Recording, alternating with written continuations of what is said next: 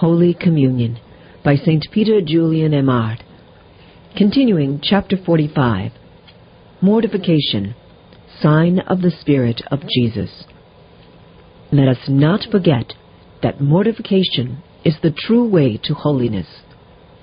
God asks nothing of us but that we empty our heart. He keeps for himself the right to fill it. Self love is simply concentrating on self, being full of self, and holiness is only a matter of self mortification. But that costs us dear. Doubtless. But peace is the reward of this war against nature. God cannot give us his peace without it. He would only delude us. When the spirit of penance has made us a little stronger, and we love him for himself rather than for his gifts, then he will give us his peace. Let us then accept God's way. Our Lord would like to find entrance into us by his true spirit, the spirit of mortification. Continually he presents himself, waiting with divine patience. But finding no place for himself beneath our roof, and all our doors closed to him, he goes away again, unable to do anything with us. So full of self are we, and so sensual in both our ex- external and our spiritual lives. Chapter 46 The Life of Nature and the Life of Grace.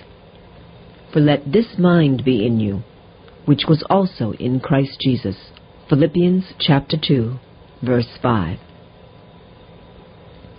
The life of love is nothing but the life of Jesus in us, and its arch enemy is love of self. Thus, we have two lives in us, the one natural, the other supernatural. If we wish to belong to our Lord, the latter must triumph, and the former be vanquished.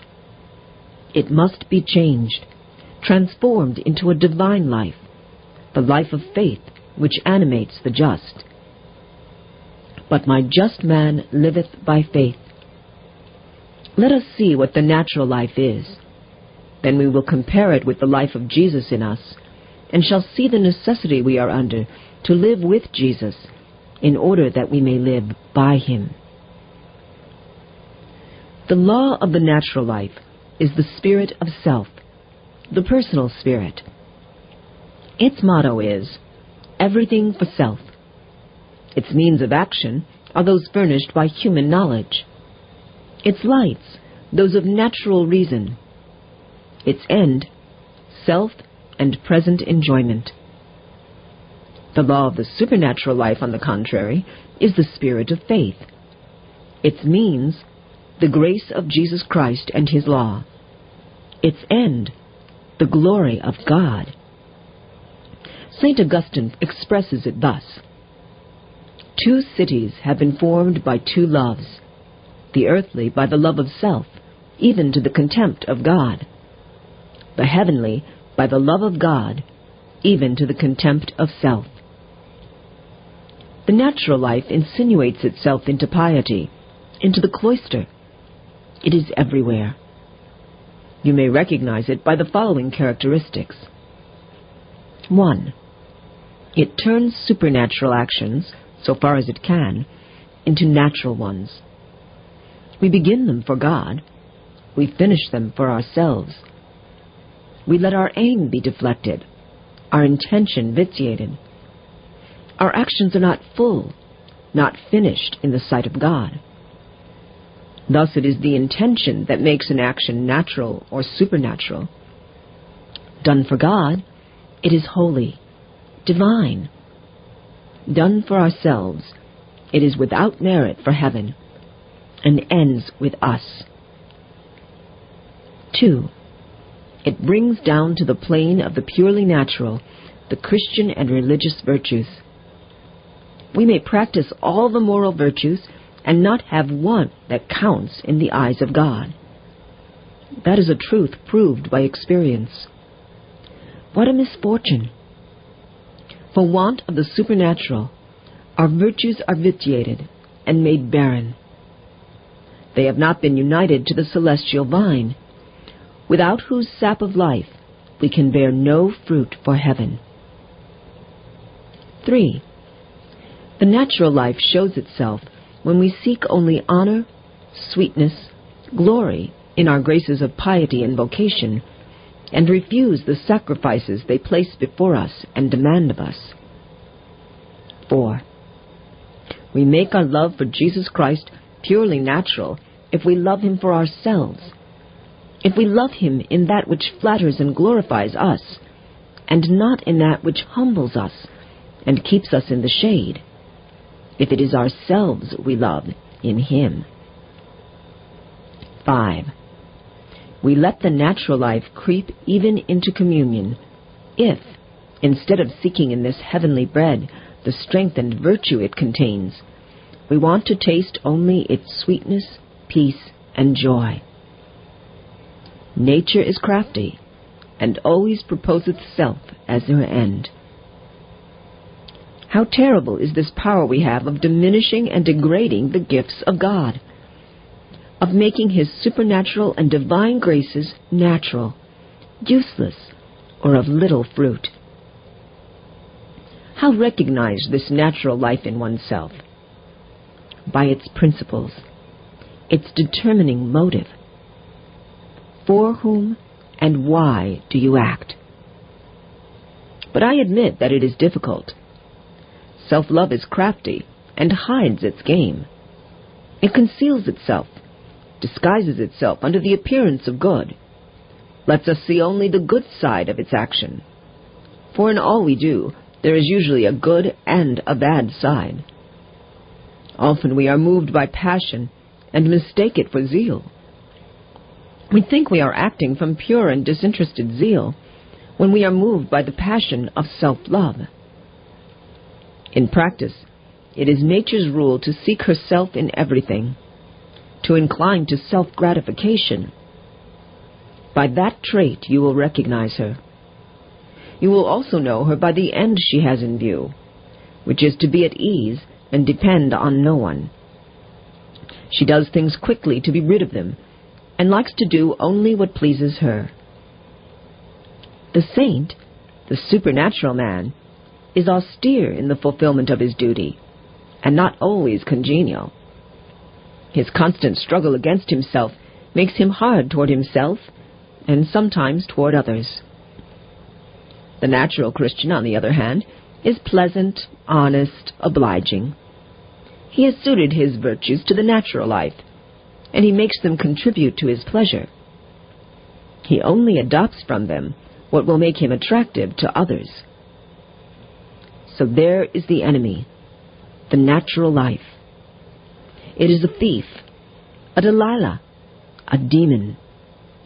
It finds ways to make a divine life human and a life of faith natural, to substitute self love for love of God, and to exchange heaven for earth. We must, therefore, in judgment, action, affection, and in all states of the soul, adopt the supernatural life of Jesus. The thoughts of the natural man are inspired and directed by self interest, for every natural idea has its source in self love, which acts only in the interest of the passions. The supernatural man, on the contrary, thinks in God. What does Jesus Christ think of this or of that? And he conforms his thought to that of his Master. His thought is directed by the grace of God. He has a divine instinct which enables him to recognize earthly and natural ideas. He sees into them and defeats them. If for a time he is misled by them, they cause him suffering and spiritual confusion, which warns him to lift his heart to God. Mind the things that are above. The judgment of the natural man is influenced by his own interests, by self love, by considerations of comfort and sensual pleasure.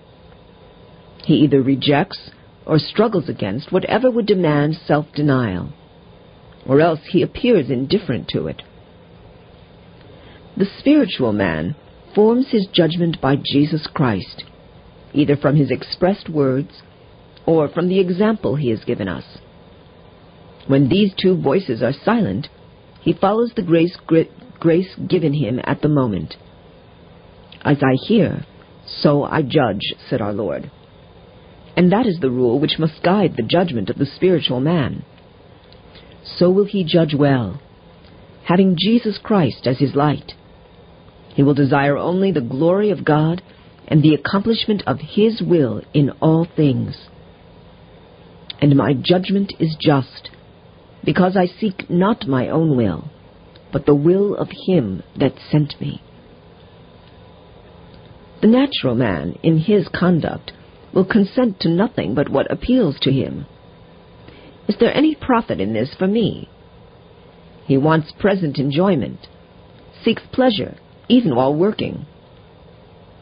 The spiritual man performs his actions not for himself, but for God. He is not absorbed in the act itself, but looks beyond to God, intent only on the supernatural and divine purpose which makes him act. He does not stop at the act itself, but at its goal, which is God. Therefore, he is always free in his actions. He undertakes them, or he gives them up. The divine will alone deciding at a given moment what he is to do. He is attached to God alone, and he finds him in everything. Moreover, he knows by instinct how best to please God. When two ways of acting lie before him, and he is free to choose either one, oh, how quickly he sees which would be preferable and more acceptable to God. This has been taken from Holy Communion by St. Peter Julian Eymard. This and other books by St. Peter Julian Eymard, the Apostle of the Eucharist, are available through MMR Publishing. Call toll free 1 877 395 2320.